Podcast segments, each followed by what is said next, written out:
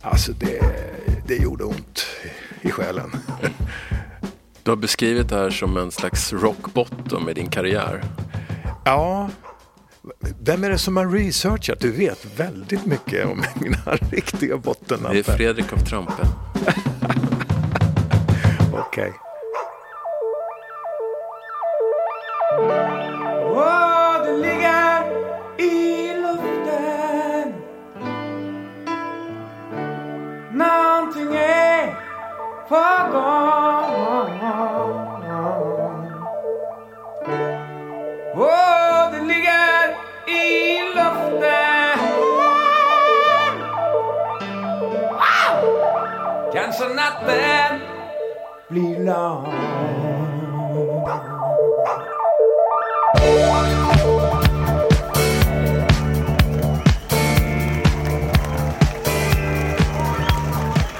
Nu fortsätter hundåren med Tommy Levin!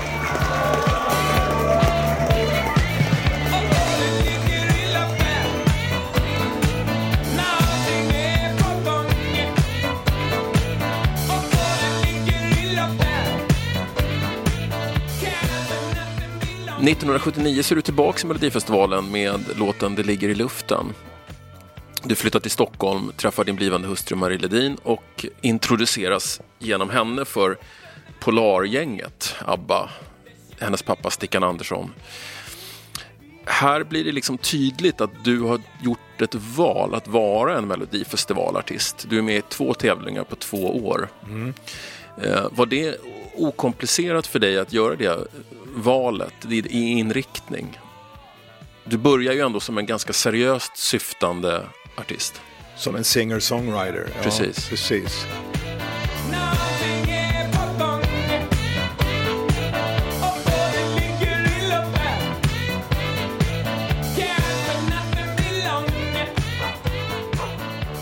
Jag har börjat samarbeta med en, en, producent som heter Leif Karlqvist som gjorde Minns du Hollywood i Natja Din och Det ligger i luften också.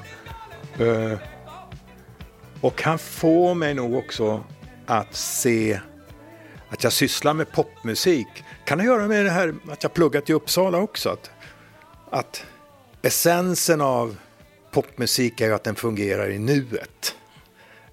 Och att jag, det, jag var fascinerad av det. Att, att vara, jag ville vara läskpappret som tog åt mig allting. Och att vara i och med min samtid. Eh, att det fanns en sån tanke här. Och som jag, som jag sen hade med mig in på 80-talet, absolut när, när jag är framme i 90-talet så är det mer, nej men jag tittar inte så mycket på vad som händer runt omkring. Jag gör vad jag vill göra, eller vill göra. Jag försöker vara nära mig själv på ett annat sätt. Inte att jag ska reflektera. Men jag tror i slutet på 70-talet kände jag nog väldigt mycket att jag ville vara en del av den tid. Som av jag, det som spelades på radion spelades, och på ja, klubbarna? Ja, ja. På en efterfest eh, hos eh, Benny och Frida från ABBA så spelar du upp din nya LP ut på stan.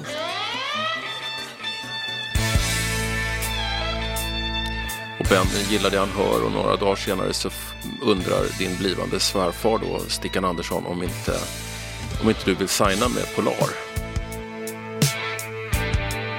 Ja, just det. Mm. Och eh, ja, som jag har förstått det så var Stickan lite reserverad gentemot dig i början. Inte som artist. Jag träffade honom redan 72 på, och på Poppa, eller om det var 73 på, på eh, Skansen. Då klev han av scenen samtidigt som jag skulle gå på. Och då pekar han på mig med hela armen och tittar mig i ögonen och säger Du är bra. Och sen går han bara. Och jag ska gå ut på scenen. Mm, fint. och det var ju... Då, han gjorde min dag verkligen. Jag blev ju naturligtvis omtumlande glad över det. Att Stickan Andersson vet vem jag är och tycker att jag är bra. Det var, det var stort. Mm. Sen när jag dök upp i familjen, då var han naturligtvis då hade han ett annat förhållningssätt till mig. Jag var ju den eventuella pojkvännen här till eh, hans prinsessa. Ett, två, ett, två. Marie. Mm. Ett, ett, två. Ett, två. Ett, två, ett, två. Nu slutar vi det. Då börjar vi. Då jag till jobbet varje morgon går Två blåa ögon följer mina spår När jag är framme ringer telefon, vem är på trån? Pappa kom hem. När kommer du pappa? Så då fanns det ju, eh, ja men eh, vi hade en liten match i början. Eh, Han var lite tveksam. Och det är klart, skulle han vara, det var helt rätt. Han hade sett popstjärnor förut. Sannolikt. Absolut. Men med tiden så fick Stickan och jag en väldigt bra relation och jag har en stor respekt för honom och han hade ett stort hjärta och man ska inte glömma Marie som var en del av den här helt obegripligt framgångsrika eh, familjen och eh, eh, skivbolaget och ja, allt som hade att göra med Stickan Andersson och ABBA och så vidare. Så var, hon var ju liksom en, det var en mycket förmögen ung dam eh, som då var kär i den här killen som knappt hade råd att betala taxin när de skulle träffas. Och det där förstod Stickan, så Stickan var väldigt lyhörd för att se till liksom att det ändå skulle funka. Vadå, menar du att han gav dig något råd att bjuda henne på restaurang och så?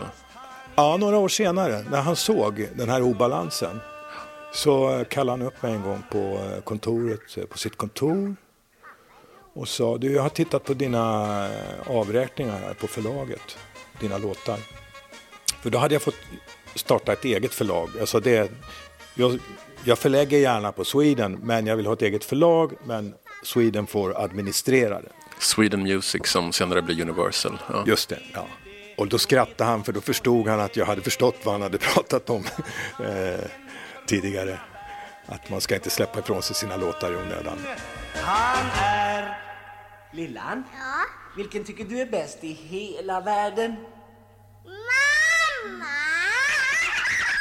Men då sa han vid det här mötet att eh, men Thomas, eh, jag har gått igenom dina avräkningar och ser ju här vad du eh, tjänar på dina låtar.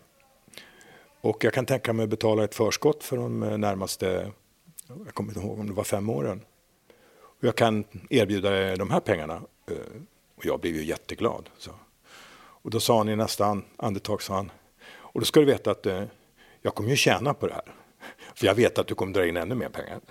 Men du, det här kan vi få i förskott.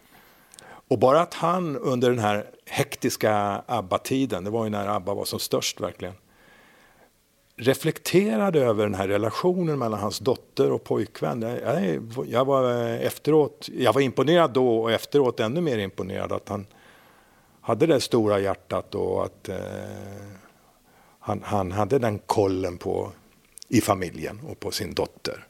Eh, och det där betydde mycket för min självkänsla i den här miljön naturligtvis. Så nu kunde jag bjuda ut Marie på en, en god middag helt enkelt. Vi kunde åka på den där semestern utan att jag skulle backa. Eh, för att det fanns helt enkelt inte några pengar. Så var det.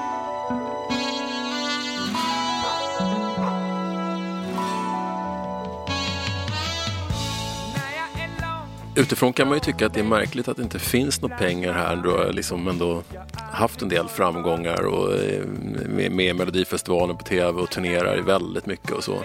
Nej, men jag, alla artister går ju på blåsningar. Eh, jag, en del går på flera blåsningar. Jag är en av dem som går på flera blåsningar. Jag, hade en, en, eh, jag tyckte ju sommar 77 när vi gjorde ja, 120 spelningar, minst i Hollywood, i Natja Din. Då kände jag att, äh, äntligen. Nu behöver jag inte oroa mig för nästa månads utgifter. Vi ska gömma oss i varandra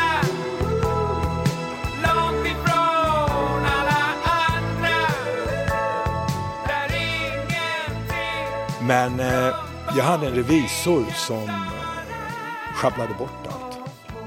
Så att ifrån att jag skulle ha, som jag minns på den tiden, ett par hundratusen skattade och klara på eh, ett konto på banken så hade jag skulder på eh, långt mycket mer.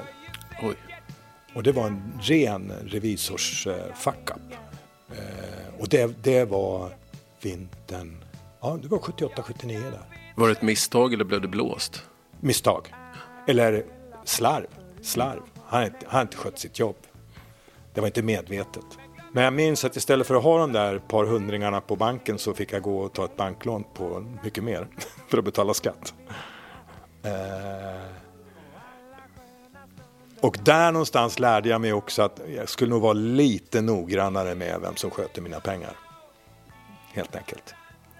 Det, det var en dyr läxa. Alltså den var naturligtvis dyr rent ekonomiskt, men den var jobbig. Det var, den, den, den, den sved. Det gjorde den. Melodi nummer sju. 1980 så fortsätter du att eh, cementera bilden av dig själv som en Melodifestivalen-artist. Och herrar, får vi be datan att ge oss slutresultaten. Melodifestivalen 1980, den svenska uttagningen, har vunnits av melodi nummer ett. Just, Just nu. med Thomas Ledin. Ja, man säger grattis då. Vågar en rutinerad artist som du som har gått en vecka här och hört de andra och vet vad du själv sjunger, eh, vad vågar du tippa i förväg? Ja, ärligt talat, jag har aldrig varit så säker på att inte vinna faktiskt. det är ärligt från hjärtat. Varför? Nej, jag tyckte det kändes inte så. Och det finns många bra låtar. Jag tror det är många av de här låtarna som kommer bli hits under våren. Du vinner Mello och eh, åker direkt från efterfesten i dina svärföräldrars stora villa till flyget för att turnera med ABBA. Ja. Är det, är det Stickan som har fixat in dig som körsångare i ABBA här eller? Nej, det tror jag inte. Jag tror inte han hade den påverkan på eh, bandet. Det skötte ju Björn och Benny och Agneta och Frida. Liksom det de höll i det.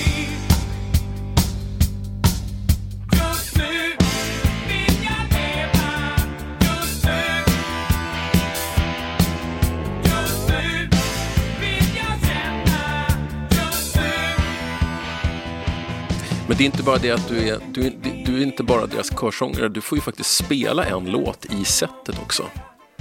Ja, men det Vilket där är ju framstår som lite- vansinnigt men det, kan, generöst. det, det, det kan te sig som en någon där uppe har en plan och liksom placerar grejerna. Men tyvärr, alltså, jag kan nog avliva den teorin.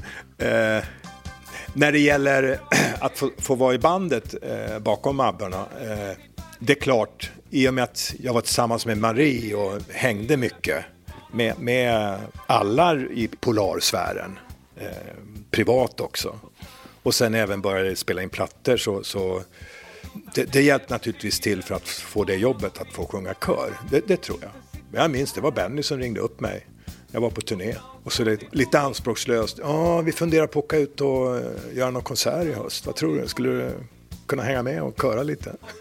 Göra några konserter i höst. jag tackar naturligtvis ja.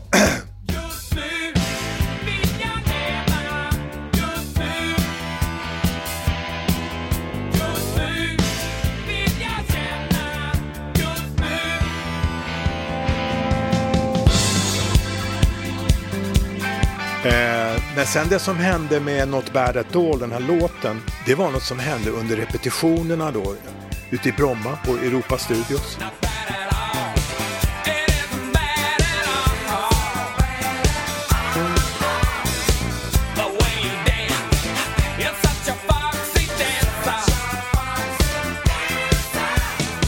Så de började lägga programmet, det var ett 20-tal låtar, konserten skulle vara två timmar lång. Så började de diskutera att nej, skönt, ska vi ha en paus? Nej, konserten ska vara i ett flöde. Eh, men det vore skönt att kunna gå av scenen och ja, gå på toaletten eller ta en liten whisky eller vad man nu gör. Jag var aldrig med bakom scenen under konserterna. Jag stod ju och sjöng. Eh, och då sa vem det nu var av de fyra abborna att eh, ja men bandet kanske kan göra en låt. Har ni någon låt? Och då sa man, som jag minns det så, ja men det är klart vi kan lira någonting och så kan ni gå av scenen men eh, nej det var ingen som hade någon låt. Och då sa ju jag, ja men jag har en låt, jag kan presentera den på måndag. Det här var en torsdag eller en fredag. Jag hade ju ingen låt men jag sa att jag hade den. Eh, så gick jag hem och så skrev jag den låten och så eh, gjorde jag en demo. Eh, kommer inte ihåg, i någon liten studio på Söder. Eh, och sen på måndag morgon så hade jag en kassett så spelade jag upp den. Och så sa ja men den här gör vi. Och så repeterade vi in den samma dag. Och så var det inget mer med det. Och så eh, snackade vi, ja men det är ju bandet som ska göra den. Ja men, eh, ja, men, eh, ja, men det funkar jättebra att göra den med två. Så det var ju Mats eh, Ronander och jag som gjorde den. Han spelar munspel. Han, ja, och sjöng. Så vi sjöng båda. Jag spelade piano och sjöng, han spelade munspel och sjöng. Och så gjorde vi den där bandet. Så att, eh, det var så det, det blev, blev av helt enkelt. Så det var väldigt så här, du vet, på en klackspark allting.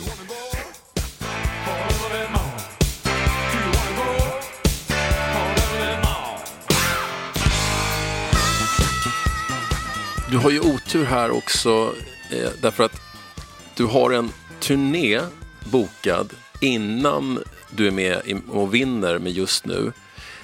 Så Ja, att- just det. Så att, och den är ju liksom bokad på gamla meriter.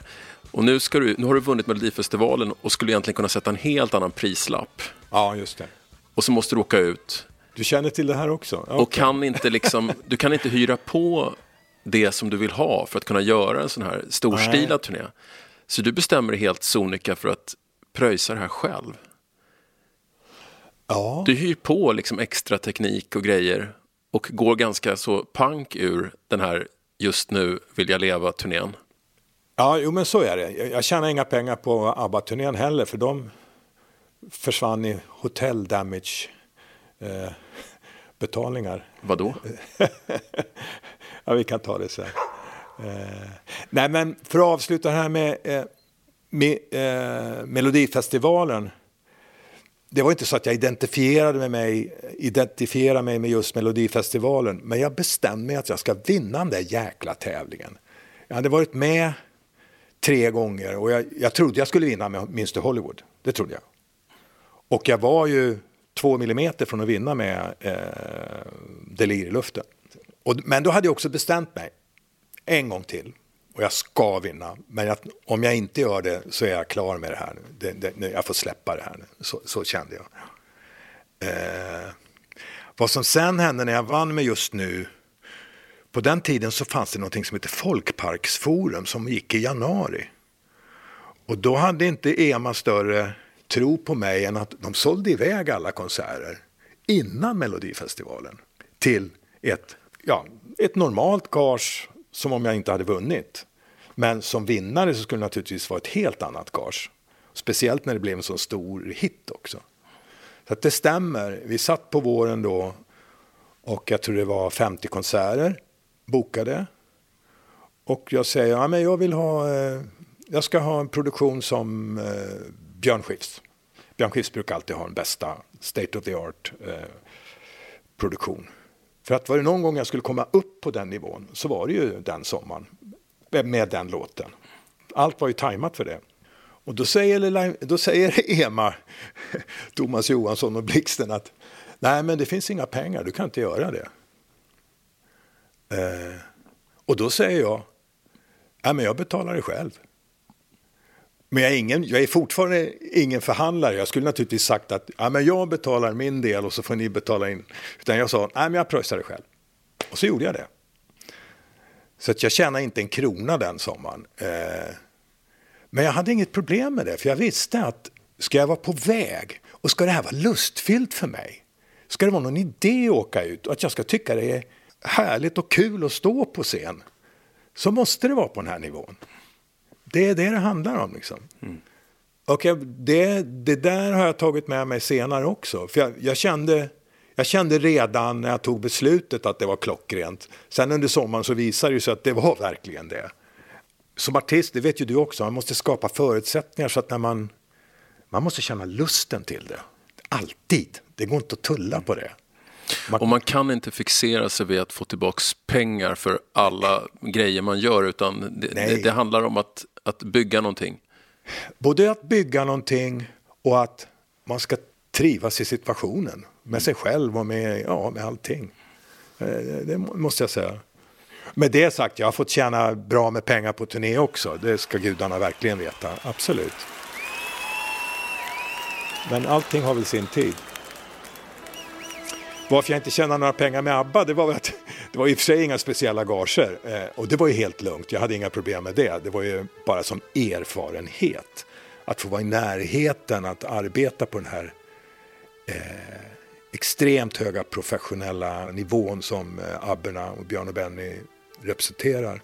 Och så resa ut i världen på de stora scenerna. Jag hade kunnat betala nästan för det. Nu fick vi ändå hyfsat gage. Eh, men i Japan fick jag inget betalt alls för där ställde vi till lite eh, för oss och eh, det blev lite böter så mitt gage försvann. Du har, du, har alltså, eh, du har kraschat ett hotellrum i Japan eller?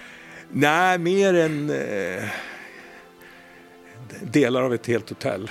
Ja, men det här måste du berätta. nu kommer du inte undan. Vi var lediga en kväll i Osaka och eh, Japan-turnén var så extremt välorganiserad så det fanns nästan lite för mycket tid för oss i bandet och crewet att umgås och festa helt enkelt. Så det här var en sån eh, natt. Och det var väl fram vid fyra tiden på morgonen jag tyckte att festen började dö av lite så att jag gick ut i, i hotellkorridoren och såg en eh, sån här eh, brandsläckare. Tänkte jag går in och sprutar lite vatten på dem så piggnar alla till här.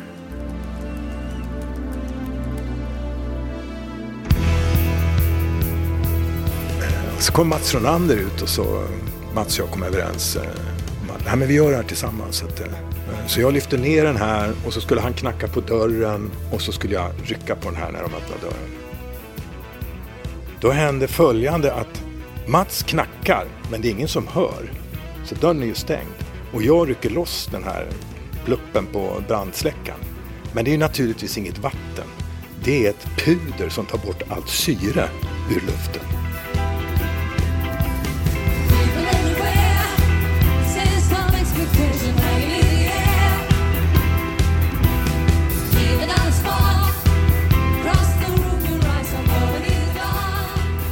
Så plötsligt så hotellkorridoren är allting bara. Alltså man ser inte handen framför sig. Och vi grips ju av panik och då säger jag, säger jag till Mats, ja men det är lugnt, vi springer ner, ner för korridoren. Fast vad inte jag vet då, det är att av det här rycket så har vi vridit oss 90 grader. Så när vi då vrider oss 90 grader för att tro att vi ska springa ner för korridoren, då springer vi rakt in i väggen. Eh, och då har man börjat ana någonting inne på festen. Så att då öppnas dörren. Och vad de ser då det är herr Ledin och herr Ronander helt vita med blodet rinnande från näsorna för vi har ju slagit in väggen. och vad gör våra kompisar? Det enda man kan göra, de stänger dörren. Naturligtvis. Och ringer vår turnéledare som eh, kommer och lyckas eh, smuggla undan oss. Eh, sen visar det sig att vi har mer otur än så. Mitt emot just den natten bor hotellkoncernens ägare. Så han har vaknat av smällen eller någonting. Öppnar dörren och ser att det är helt vitt. Stänger dörren, ringer ner till receptionen och säger bara släng ut det där sällskapet. Det är ju 60 man.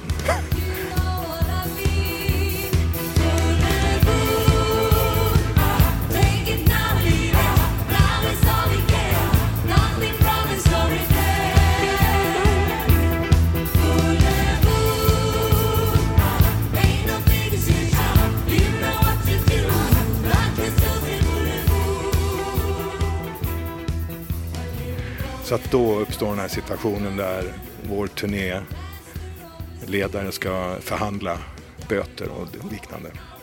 Där försvann, försvann gaset. Wow. Men du, när du står här då och sjunger för de här publikhaven, eh, är det här som eh, är det här som idén om en internationell karriär för dig föds? Nej, den har jag nog haft ända sedan eh, 69-70. Det är den i, där eh, drömmen med, Ja, med, med Scott Marshall på Coffeehouset i Omaha. ja, och, och eh, Englandstrippen där med Robinson. Det är den som hänger kvar, Ja, att det är dit du ska. ja. Och du gör, du gör tre plattor på engelska under de kommande åren här. Ja, just det. Mellan 1980 och 84. Mm. Först skivan Looking for a good time som får ett, ett fint mottagande i Sverige, intar en 14 plats på albumlistan. Här finns en engelsk version av Just nu som heter Right Now då. Och eh, det blir en hit i Grekland och Portugal men ingen annanstans.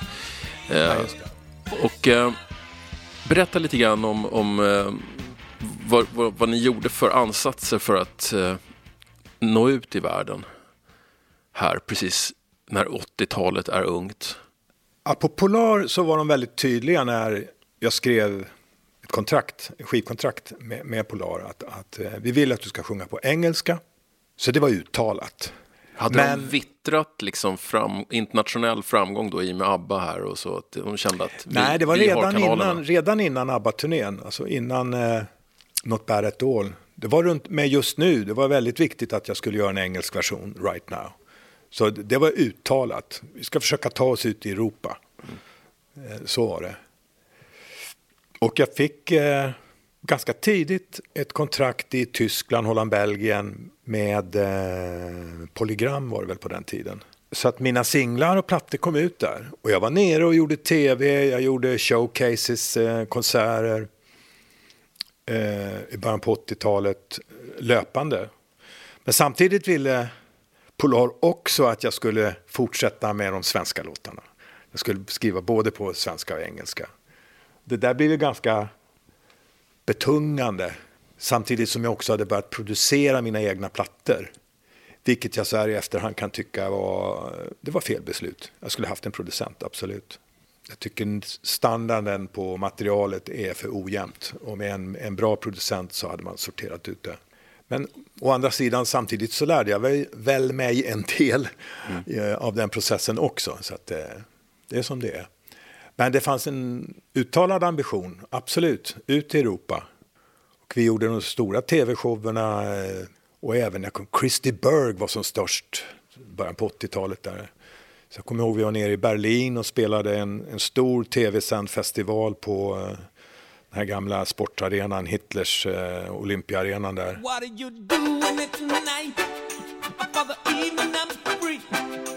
Like dancing all through the night.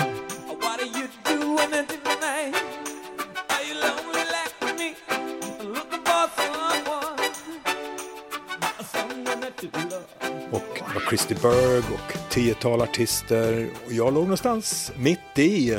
Man lyckas placera mig ganska bra. Så att när jag spelade var det kanske en 60-70 000 pers. Och jag kommer ihåg att jag tyckte att eh, det gick jättebra. Kände bra respons. Så när vi gick av scenen med förhoppningen att göra ett extra nummer så tänkte jag att ja, det är klart vi får göra ett extra nummer. Men de började ropa på nästa band på en gång och skrek Sugabe, Sugabe, Sugabe. Jag förstod inte att det betydde en gång till, en gång till. Så att eh, jag var ju bedrövad, stod bakom scenen och då stod ju personalen bakom scenen. Ja men gå in nu då, gå in nu då. Ja men de ropar ju på det andra bandet. Nej, nej, nej, det är du, det är en gång till. ett fint minne faktiskt.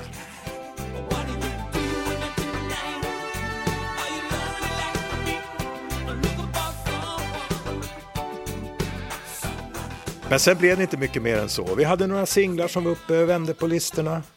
Eh, What are you doing tonight tror jag var en sån singel som var topp 20 i de flesta länderna. Eh, Holland, Belgien, Tyskland, kanske Österrike, Schweiz. Eh, Spanien släppte vi också eh, all, alla låtar.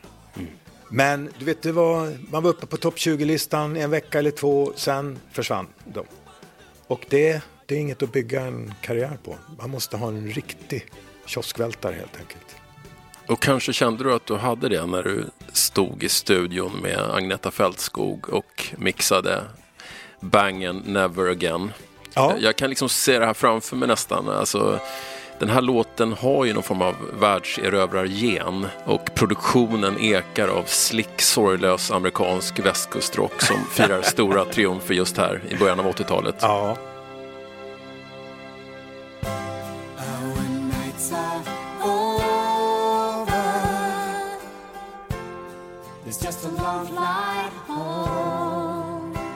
Tänkte du att nu ta mig fan är manegen krattad för ett internationellt genombrott?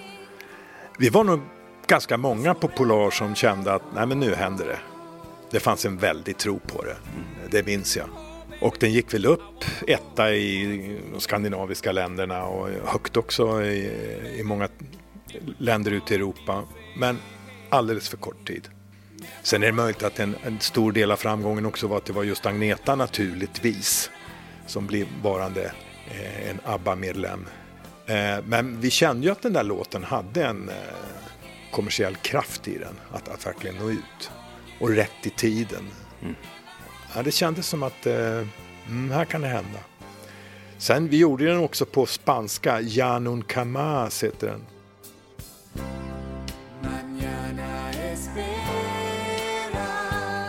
Och det var, det var en jättehit i eh, Argentina och i eh, Chile. Eh, där vi var framröstade som årets duo, Agneta och jag.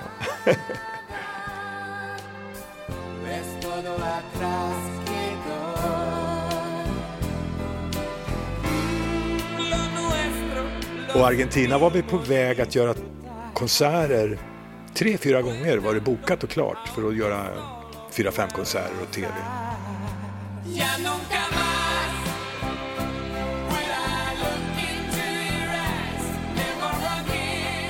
Men sen blev det aldrig av för eh, inflationen var så extremt hög. Så att när det var dags att åka så var det skulle inte ens täcka flygbiljetterna.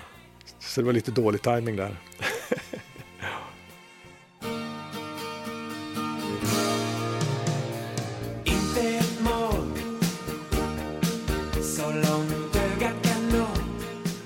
På den här plattan finns också den engelska versionen av Sommaren är kort. Just det, Taken by surprise. Ja. Som på engelska låter som en, jag menar verkligen som att det skulle kunna vara en sån här Don Henley-hit eller någonting så här. En slick, eh, väldigt West Coast-aktig Ja, låt. Jag tycker den gör sig väldigt bra på engelska. ja, vad kul. Det är inte många som säger det. De tycker att den tappar sin identitet och så. Men jag tycker att den är, blir bra på ett annat sätt. Ja, och den blir som en helt annan låt. Här hemma har den ju så mycket av karaktär av en slags allsångslåt. Taken by surprise. I can't believe my eyes. I never thought this could possibly happen to you and me. Det här med Eagles och det ljudidealet någonstans, det har ju följt mig genom åren. Så, så är det ju. Och min musik är ju mer, väldigt mycket mer eh, rotad i den amerikanska traditionen än i engelsk. Det finns inte mycket engelsk pop i, i min musik, skulle jag vilja påstå. Det är väldigt mycket mer amerikanskt. Och sen svenska visan då, eh, där någonstans.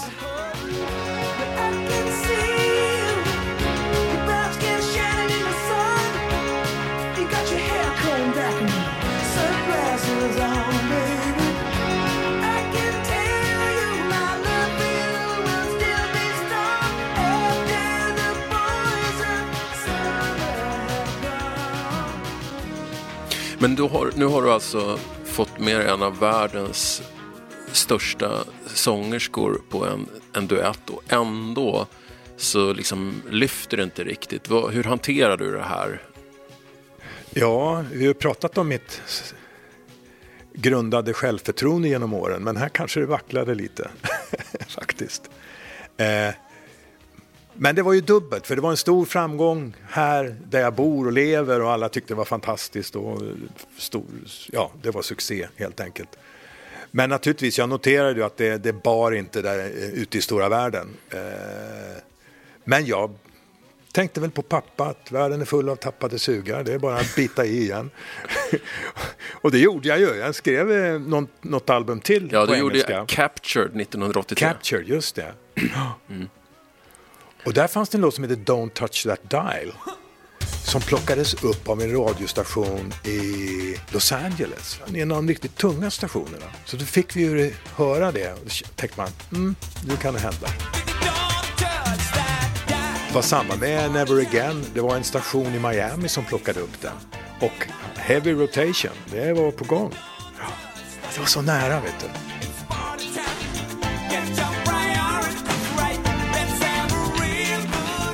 Det är klart. Jag fick vara med om det flera gånger, att det var väldigt, väldigt nära. Eh.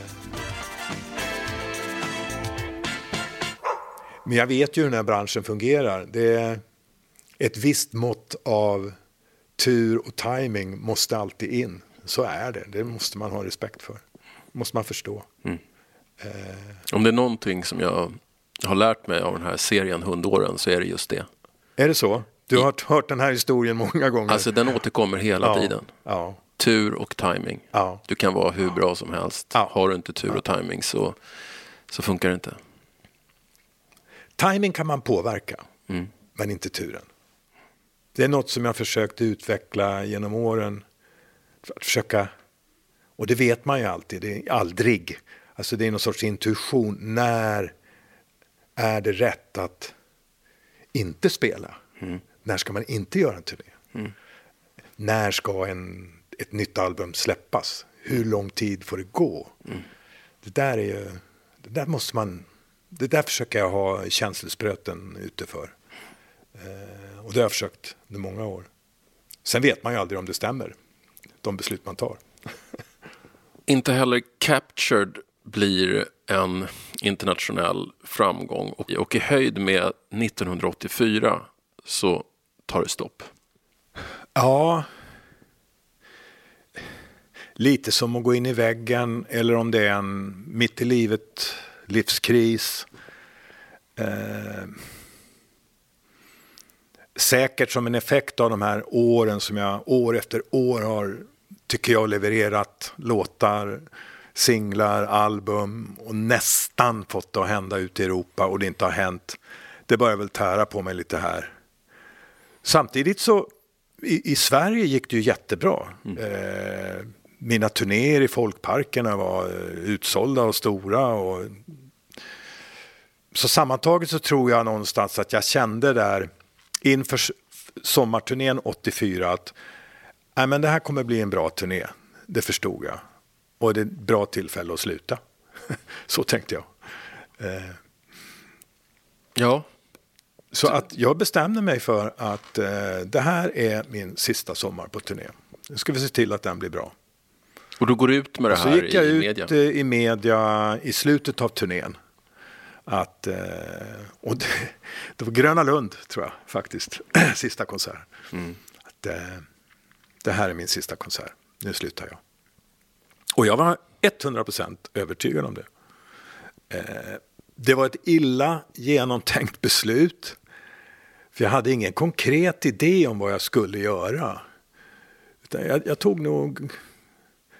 Det var väl en kombination av att jag också var lite nedsliten och trött i huvudet helt enkelt och inte så genomtänkt. För jag hade ingen plan för vad jag skulle göra. Jag hade, det fanns liksom inget konkret att jag ska eh, plugga eller jag ska börja måla eller jag ska börja jobba på skivbolag. Jag hade ingenting. Jag bara bestämt mig för att sluta som artist och se vad som händer. Och Det är ändå ett ganska radikalt beslut Ja. eh, för någon som då har, har hållit på med musik så pass länge som du har vid det här laget. Ja, jag var nog både frustrerad och jag, jag minns inte. Det, jag fick ju en depression, men jag kanske var deprimerad redan innan jag slutade. Alltså att det där åt på mig, att det inte funkade. Eh, och då säger jag att det inte funkade, för det var det internationella som inte funkade. I Sverige kände jag ju mig väldigt uppskattad och singlarna fungerade och turnén och allt det där. Så att det var ju, men, men ja. Nej, Men du det hade ju, satt det är inget jag kan rekommendera någon att göra. Att lägga av. Nej, inte så. Det ska vara mer välplanerat. Eh, Jag tänker inte avisera att det här är min sista konsert mer. Och, och vad händer med dig som människa här efter att du hoppar av rockbranschen? Vad lever du för liv? Ja, det de första här- är att ingen tar det på allvar. Utan alla räknar med att senare i höst så hör han av sig och vill gå in i studio eller snart ringer han och vill att vi ska boka en ny tu- turné. Så det tar ju säkert mm, sex, åtta, tio månader innan min omgivning förstår att nej men, han har lagt av. Och det är så konkret så att du har till och med lagt undan dina gitarrer. Ja, det, det, så var det ju. Men i den här situationen hade jag ju en väldig tur också att jag levde med Marie.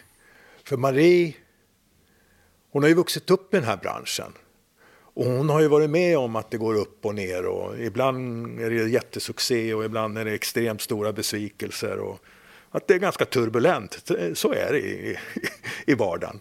Eh, så hon var nog den som tog det eh, lugnast och var den som var eh, den, den vuxna i rummet, i alla fall hemma hos oss. Medan jag deppade ur och bara låg och tittade i taket så, så sa hon till mig att nej men Thomas, låt det ta lite tid nu. Det, det kommer bli bra det här. Eh. Och eh, vill du komma och jobba på skivbolaget så du är välkommen att göra det. Men så det var ingen eh, känsla av befrielse då när du plötsligt kunde bara vara ledig ett tag? Utan du, du, gick, du gick ner dig lite? Nej, ganska snabbt så eh, gick jag in i en, något komaläge. Där jag sov bort dagarna och jag, jag måste ju ha varit ohyggligt eh, utarbetad. eh, men sen så, ja men Gick du och pratade med någon? nej, det borde jag naturligtvis ha gjort. Men eh, ja, det här var 84, 85. Men vad gjorde jag? Nej, men jag, jag har en god vän som är bildkonstnär i, i New York. Så jag åkte över och bodde hos honom eh, ett par, tre månader och jobbade som hans assisten- assistent. Eh, Spänna dukar och... Och det var ju lite min värld också. Det var väl att jag var lite intresserad av att titta på det. För jag har ju målat själv i tonåren och haft utställningar och så. Så det är ett stort, stort intresse helt enkelt. Är fortfarande. Men eh, och New York var ju, det var ju häftigt på den tiden. Vi hängde ju mycket ute och det var ju, man såg ju Keith Haring och Basquiat och Andy Warhol. De hängde ju på de här klubbarna också där. Med, eh, Peter Åström heter han, bildkonstnären som är min gode vän. Så det var ju intressant på det sättet. Eh, Sen kom jag hem och sen så tyckte väl ah, det behövdes lite hjälp på skivbolaget, på Record Station och på Polarstudion. Maria hade ju fått köpa Polarstudion och hade ju skivbolaget. Jag var, med lite som delägare också, men det var, ju- det var ju Maries till 100 procent. She's the boss, hela vägen. Eh, Hon jobbade med Eva Dahlgren, Freda, Mauro Scocco vid den här tiden. Precis, Ratata och Mats Ronander. Eh, Anders Glenmark släppte sina album där också, hade några stora säljare.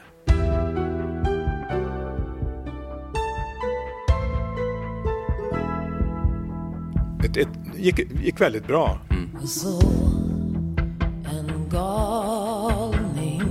Flyr Då behövdes det en eh, ny vd på studion. Och det hade man inte råd med, så då tyckte de att jag skulle vara vd. Och jag gick på det. Så jag åkte på en vd-kurs i Oslo, kommer jag ihåg.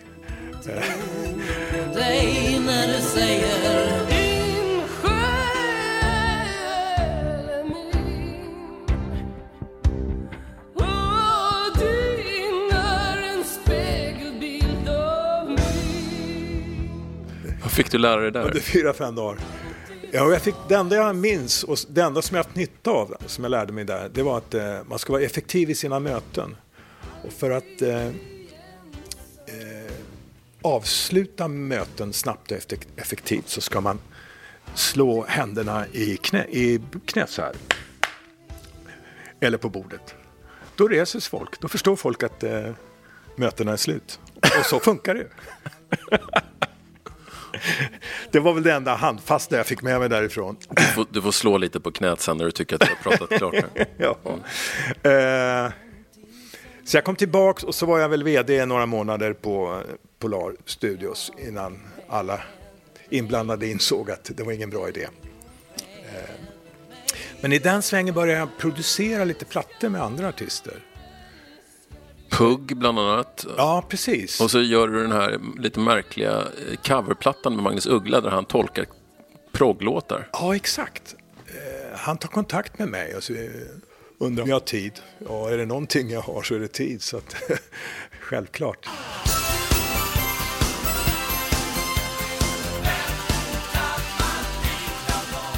Det var ett roligt projekt. Så jag gjorde den plattan med, med producerade både den och sen 35-åringen som kom ett par år senare. Jag hade några år där, där jag producerade eh, andra artister. Och det var väl så jag hittade tillbaks till eh, låtskrivandet själv.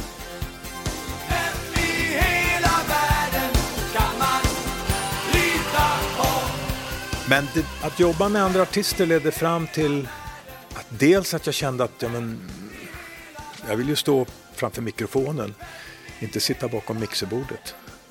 Och sen kom eh, låtskrivandet naturligt, bara satt igång igen. Jag skrev låtar på, för min eget höga nöjes skull. Och 1988 så kommer då första studioplattan på fem år, Down on the Pleasure Avenue. Just det.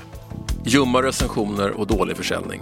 Inget USA-kontrakt blir det heller, trots möten i Big Apple. Ja, precis. Det här är liksom en comeback som inte blir en comeback. Absolut. Jag, själv såg jag det så. So your love is falling apart. I heard you moving out. Och jag tyckte jag hade kanske mitt bästa album eh, innanför rocken att bjuda på. Och att jag gick ut för att möta offentligheten med öppna armar. Här är jag igen. Ja, du kommer till och med på omslaget gående längs Ja. en stor amerikansk aveny så Ja, med väldigt självförtroende. Ja. Och eh, ingen var intresserad helt enkelt.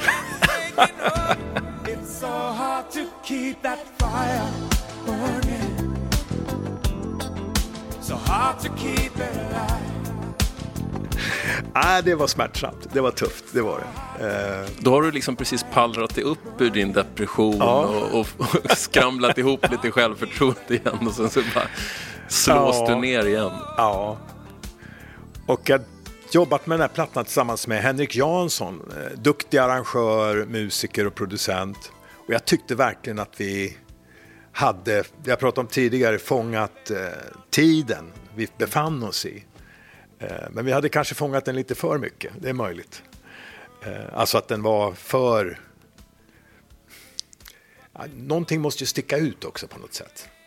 Så här i efterhand, jag vet inte. Men jag tycker då kände jag, jag tycker fortfarande att, att det är ett bra album. Väl, välproducerat av Henrik och låtskrivandet är jämnt och tycker jag har en hög standard eh, som jag kan förvänta mig av mig själv. Eh, men ingen var intresserad, så enkelt var det. I Sverige var det väldigt uppenbart.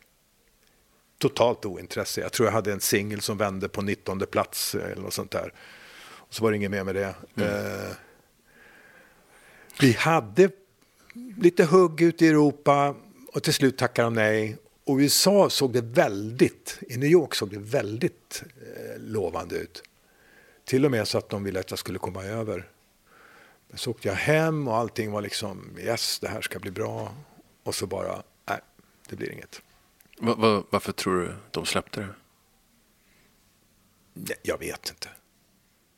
Nej, de trodde ju inte på den. Så enkelt var det ju. Det, eh, som artist så är det ju, man skyller gärna på skivbolaget och på manager och producenter och så. Jag försöker undvika den lilla lögnen. Man måste förstå att nej, men jag, det jag har att bjuda på, det är, inte, det är ingen som är intresserad. Då har du alltså varit ganska mycket i synk med din samtid under tio år. Är det att du börjar hamna, att du hamnar i medelåldern här och tappar lite kontakt med, eh, med tiden? Det är absolut möjligt, eh, naturligtvis. Samtidigt som jag... Jag lyssnar ju fortfarande på ny musik eh, idag, 30-40 år senare. Så att, eh, det var ingenting som jag kände eller tänkte på då. Eh, men det kan ha varit så, absolut. Men det hände ju något radikalt efter den plattan. Som kom, var, var det 88 den kom? Ja. Men då producerade jag fortfarande, jag tror jag gjorde en Magnus-platta det året också. Och sen gjorde jag några andra grejer. Men där någonstans så började jag ju skriva på svenska igen. Inte med någon ambition att spela in ett nytt album. Jag skrev bara låtar hemma i min studio. För jag ville göra det helt enkelt. För mitt eget höga nöjes skull. Och det var det som resulterade då i hösten 90, va? att tillfälligheternas spel kom. Den här skivan som säljer osannolika 500 000 exemplar och eh, gör dig till en mycket förmögen man. Eh, och en stor, eh, det är en stor comeback helt enkelt. Vad, vad drar du för Ja, sluts? I min vad- värld är den större än så. Den var fullständigt omtumlande och kom helt överraskande. Jag hade inte ens reflekterat över att jag skulle eventuellt någon gång kunna få uppleva det. Det var faktiskt eh, så att jag bara stod, vad är det som Hade du hunnit bli så ödmjuk alltså? Alltså jag, när jag ringde mitt skivbolag, då, min hustrus skivbolag, eh, fick inte tag på henne och tala med en av hennes eh, anställda, Nutta Hultman. Som är, och då sa jag till henne, Nutta, eh, jag ska boka studio nu och spela in ett nytt album med svenska låtar. Då var hennes svar ordagrant, jaha. Det var väldigt uppmuntrande. Jaha, sa hon. Mm. Och sen var det, blev jag behandlad så på skivbolaget. Jag fick ta de tider som eh, Eva Dahlgren, och Anders Glenmark och Mauro Scocco inte ville ha. Så vi spelade in på midsommaren och eh, eh, på nätterna på helgerna och sånt där. Det som då blev tillfälligheternas spel. Så att om jag var ödmjuk, ja. Nej, men jag hade inga problem med det. Jag, jag visste ju att jag var eh, körd. Vad gör du nu för tiden? Varför hör du aldrig av dig? Det var alldeles för länge sen vi sågs. Det var de första orden sa när vi sprang på varann ute på stan tidigare idag. Bor du kvar i samma tvåa? Vad jobbar du med? Hon bubblade av frågor, jag svarade. Sen avbröt hon mig med sitt underbara leende. Men den här plattan ville jag verkligen göra och jag, med min relation till skivbolaget och studion så hade jag möjlighet att göra den. Så att för min, om inte för någon annans skull så för min egen skull ska den här plattan spelas in. Och jag gjorde det ju på ett väldigt säga, enkelt sätt också. Jag jobbade ju med Lasse Andersson, producenten, som också spelar alla tänkbara instrument. Och eh, en tekniker, Robban Wellefors. Så det var ju vi tre i princip som gjorde den plattan. Och sen i slutändan bjöd vi in Mats Ronander som spelat munspel solo och eh, Marie Fredriksson kom in och sjöng lite på en låt. Du ska veta att jag saknar dig. Det finns känslor som aldrig tar slut. Du ska veta jag inte glömt.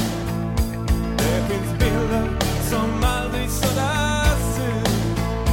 Jag har vaknat mitt i natten av tystnaden och önskat att du sov här bredvid mig igen. En del av mitt hjärta kommer Och apropå tur och timing så precis innan den kommer så släpper du en samlingsskiva. Och Mm. Just du det. Ger, det, är, så- det, här, det här är så märkligt för du ger ut en slags medley Ja, från liksom dina gamla hits. Som, och det här medleyt blir en jättehit. just det. Det fanns en sån där Stars on 45, hette det det? Alltså att ute i världen så släpptes det eh, sådana här singlar där till ett dansbeat så la man ett antal hits. Ja. Så det, eh, vi var inte först med utan det hade gjorts, det visste jag. Men jag, vet att man ville ge ut en, en samling och jag var inte speciellt intresserad av det, för det är ingen som är intresserad av de här låtarna. Ja, men kan du inte göra något då? Ja, men gör en sån där Stars on 45. Så den gjorde jag hemma i min studio, hemma själv. Så tog vi väl in den och mixade den eh, i Polar. Och sen igen då så, det här samlingsalbumet hade den absolut lägsta prioriteten. Så att de viktiga releaserna med Ratata och Eva Dahlgren och så vidare släpptes ju under våren inför sommaren.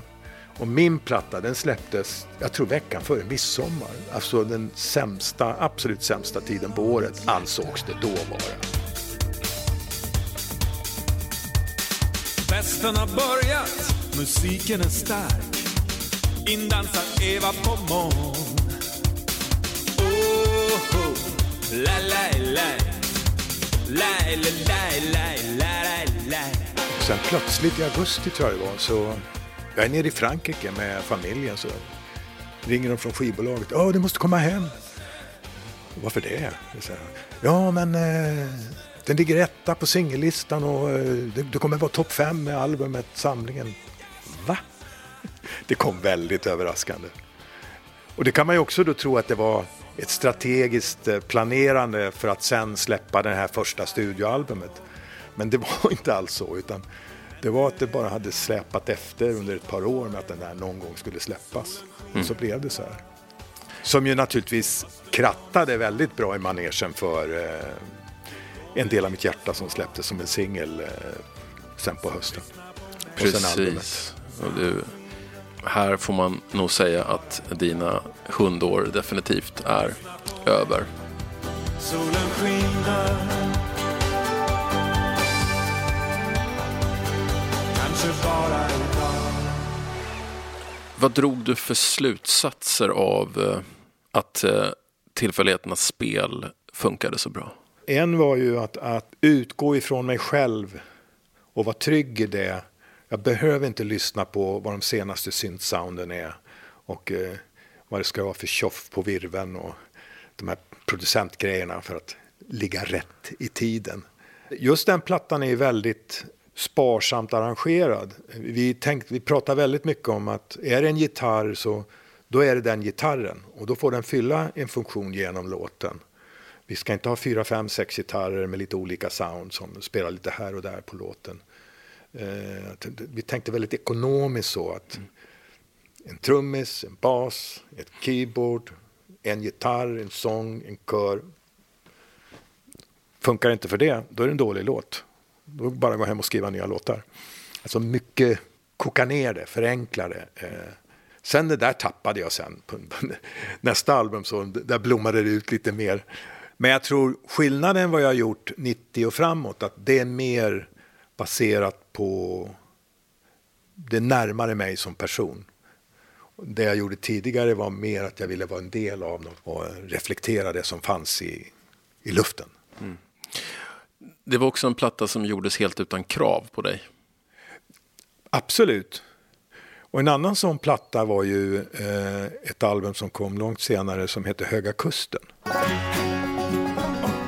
Och där fanns det inga krav och förväntningar. Jag gick till och med både till Live Nation och till mitt skivbolag och sa att Nej, men nu ska jag göra en platta som inte kommer sälja någonting och som ingen kommer vara intresserad av. Men jag ska göra den här plattan, så glöm mig nu i två år. För det här ska En slags jag göra. folkmusikskiva. Ja, ja. Mm. Jag trodde knappt mina ögon när jag tittade upp. Det var en tragglig väg innan det blev klart. Jag spelade faktiskt in hela skivan och den var klar. Och sen så spelade jag upp den för Marie. Och efter två låtar så gick hon. alltså hon fullständigt sågade den i bitar. Hon orkade inte lyssna på den ens. Och jag kommer ihåg, det här var i början på juni. Jag hade jobbat hela våren med den där plattan och var jättenöjd med den. Fast det, någonstans gav det. Jag visste att det inte var något som var rätt med det här. Så jag spelade upp den för Marie och hon sa, nej men det där är urtrist. Jättedåligt. tror jag fick sitta still. Hämta hammaren under bönningar, hammaren under bönningar. Och så insåg jag att det var, jag hade producerat det själv. Och då sa jag, nej men jag måste jobba med någon som kan svensk folkmusik på riktigt. Det är inget fel på låtarna. I princip samma låtar på eh, det som sen kom ut. Men då fick jag kontakt med Esbjörn Hazelius, en fantastiskt begåvad, multibegåvad eh, folkmusiker. Så spelade vi in den plattan. Och jag kände fortfarande att det är nog ingen som är intresserad av den här, men jag vill göra den, den är viktig för mig. Mina nära och kära kommer gilla den och några stycken uppe på Höga Kusten kanske. Men sen spelade jag upp den här på, på Universal och de var alldeles så här till sig. Och de slog på all marknadsföring de kunde och supportade den här plattan i 180. Eh, och det blev ju väldigt roligt då. Jag fick till och med en Grammis för den. Eh, och vi gjorde en, eh, jag turnerade med Espen Hazelius och de musiker som han hade hjälpt mig att hitta då. Som, hette, som vi kallar för Höga Kusten-kapellet. Och tanken var att vi skulle väl göra en 20-25 konserter. Jag tror vi hade gjort 60-70 innan och turnerade något halvår extra för att eh, det var sånt intresse. Men den var också gjord ur det här att det fanns inga förväntningar. Och så var det ju med första albumet Restless Mind också. Det skrev jag ju också bara för min egen. Som jag vet att du också håller som en av dina finaste skivor.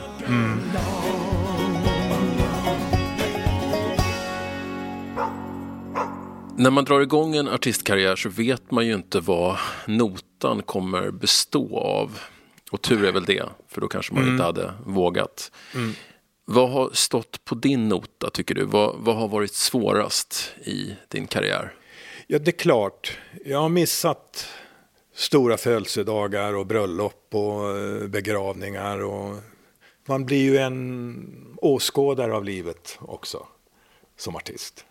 Det kommer jag ihåg första somrarna i folkparkerna. Så, då var det så uppenbart. Jag brukar ju själv vara på festplatserna och på parkerna. Men nu satt jag i en buss och tittade på när man åkte in. Hur de hade kul. Och sen gick jag upp på scenen. Jag firade inte midsommar utan jag hjälpte till så att andra kunde fira midsommar. Eh, helt enkelt. Jag har missat en del av mina barns uppväxt. Samtidigt så har vi verkligen bemödat oss, eh, Marie och jag, att, att de ska alltid veta att jag finns tillgänglig. Är jag på turné och de längtar efter pappa, då, då ordnade vi alltid så att ja, men imorgon kan ni åka. Då är pappa i eh, Borgholm. Se till att ni kommer dit. Sen finns det ju en annan frånvaro som du säkert känner till. Det är när man är hemma i en skrivprocess. Så man kan, man kan finnas fysiskt i lägenheten men man är ändå inte där. Eh, men idag, jag har två grabbar som är vuxna, 30 och 34 fyller de nu i sommar här. Och eh, jag känner att jag har en väldigt bra relation till dem. Och det har blivit väldigt bra människor av dem.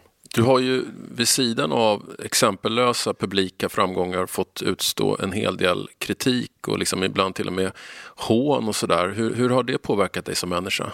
Ja, nej men det är ju, sticker man ut huvudet som när jag gjorde, hade min första eh, utställning, min debututställning på Galleri Svarta katten i Gävle 1968. Då ringde en recensent hem till min far, de var goda vänner. Och så sa han att jag ser att Thomas sticker ut huvudet för att få det avhugget. och det gör man ju när man ska ha en vernissage eller när man släpper ett album eller en ny låt eller ställer sig på en scen. Man gör sig tillgänglig för kritik. Jag kan ju tycka att jag ibland har fått eh, oförtjänt dålig kritik eh, och ibland så har jag fått väldigt bra kritik och jag håller med om det. så att det är ju vin och vatten. Och sen kan man tycka att ibland är det lite för tufft och sen sitter man och pratar med någon annan artist eller jag läser en bok om någon annan artist, någon biografi, så inser jag att de flesta har ju varit med om exakt samma situationer. Så det är inget speciellt allt, jag, har- jag har inte varit mer utsatt än någon annan. Jag kan känna att idag så betyder ju inte recensionen någonting egentligen. Inte på samma sätt som det betydde på 70, 80, 90-talet. I och med sociala medier där varenda person är recensent. Precis, men det var ju ändå under 70 80-talet Ja. som du formades som artist. Ja, jo. Och Nej, då- och då betyder det mycket och då var jag ju beroende av det. För min överlevnad, helt enkelt. Jag vet att Magnus Uggla har sagt att han, en anledning till att det tar så lång tid för honom att göra nya skivor är att han tycker det är så jävla jobbigt med recensionerna. Ja, jag, jag kan förstå Magnus där, absolut. Hur tänker jag? Har faktiskt upplevt att jag har ett utanförskap. Jag skriver till och med om mig själv som en ensamvarg på 70-talet där i någon låt. Och jag har all, alltid uppfattat att jag inte tillhör den här klicken som... Jag har aldrig varit med i en våg eller en trend eller någonting. Jag har alltid varit utanför. Det är möjligt att med tillfälligheternas spel att jag var vågen. Men annars har jag alltid upplevt eh, att jag varit utanför. Eh, sen jag kom hem från USA och med, med hela musikrörelsen så, som inte jag blev inbjuden i, eller väldigt tydligt hela rörelsen tog avstånd från mig. Sen dess har jag upplevt ett utanförskap. Det är, kanske låter konstigt med tanke på mina framgångar. Känner jag så idag? Nej, det kan jag inte säga. I, idag känner jag en, eh, nog en frihet på ett annat sätt också. No!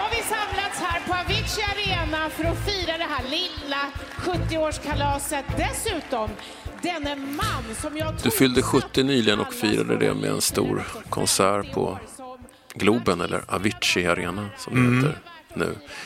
Eh, kändes det som en... Eh, kändes det som ett bokslut eller vad tänker du om framtiden?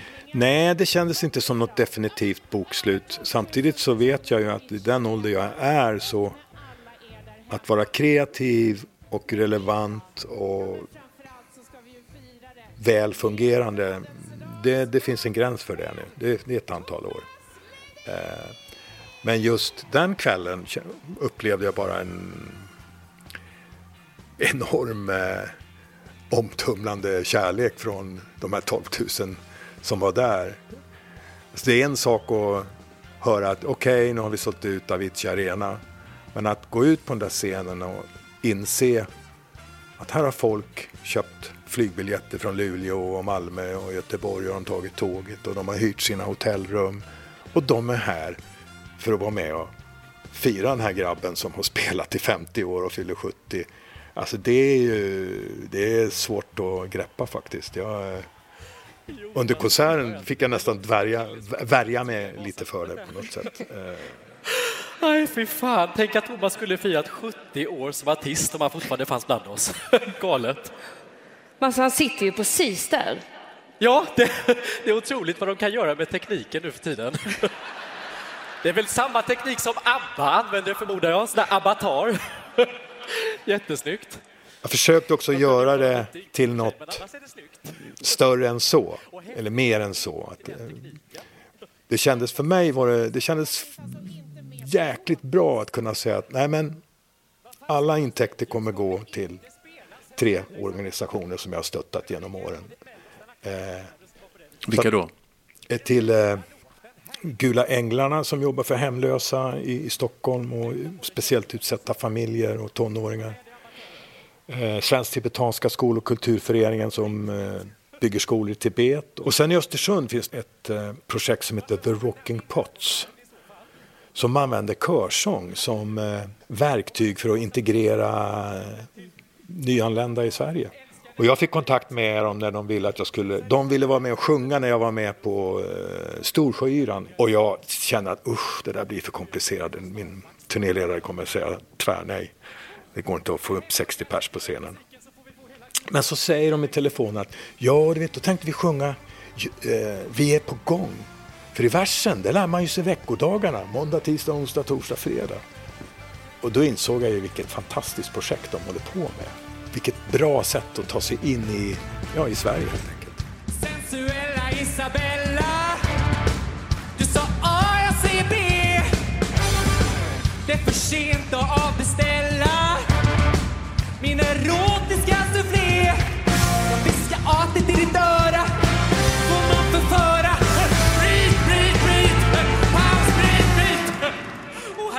det här är ju varför Thomas är ett geni alltså. Får man förföra? En pionjär när det kommer till samtycke. Men, vad fan är en erotisk soufflé? Eh, ja, och är det ett bokslut? Ja, på sitt sätt kanske. Men eh, jag har precis släppt en ny singel. Jag såg det. Den addades på B-listan fick jag ett sms här när du var på toaletten. Grattis. Så att det vet man inte vad det betyder. Men ändå, jag, jag, är, jag är ju aktiv och jag är i studion nu och ska till studion här efter Mm. du och jag har talats vid. Eh, har jag lång tid kvar som artist? Ja, det är kanske ett par år. Det är kanske tio år, vem vet. Eh, jag har full respekt för det här med hälsan. Jag ser hur jag har vänner som både går bort och får allvarliga sjukdomar. Så att varje dag man har är ju en glädje. Det ska man njuta av. Det är en klyscha men det är, det är väldigt, väldigt sant. Det var jättekul att, att prata med dig Thomas Ledin. Tack för att du var med i Hundåren. Ja, men tack själv Thomas. Det var, eh, du har eh, jagat rätt på en del roliga frågor som jag inte hade väntat mig och som öppnade dörren till massa gamla minnen. Ja, jättefint, tack. fanns en tid hon drömmande Hon fäste blicken i det blå Du har hört Hundåren med Thomas Ledin och med mig Thomas Andersson Vi.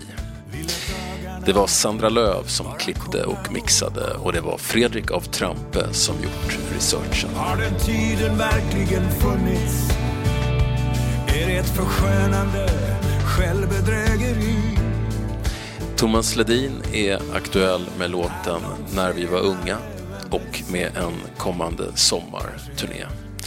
Själv är jag aktuell med låten Stockholm ekar utan dig och en sommarturné. Biljetter till den finns på jubel.se. Tack för att ni har lyssnat. När vi var unga Ja, de dagarna de lever, de lever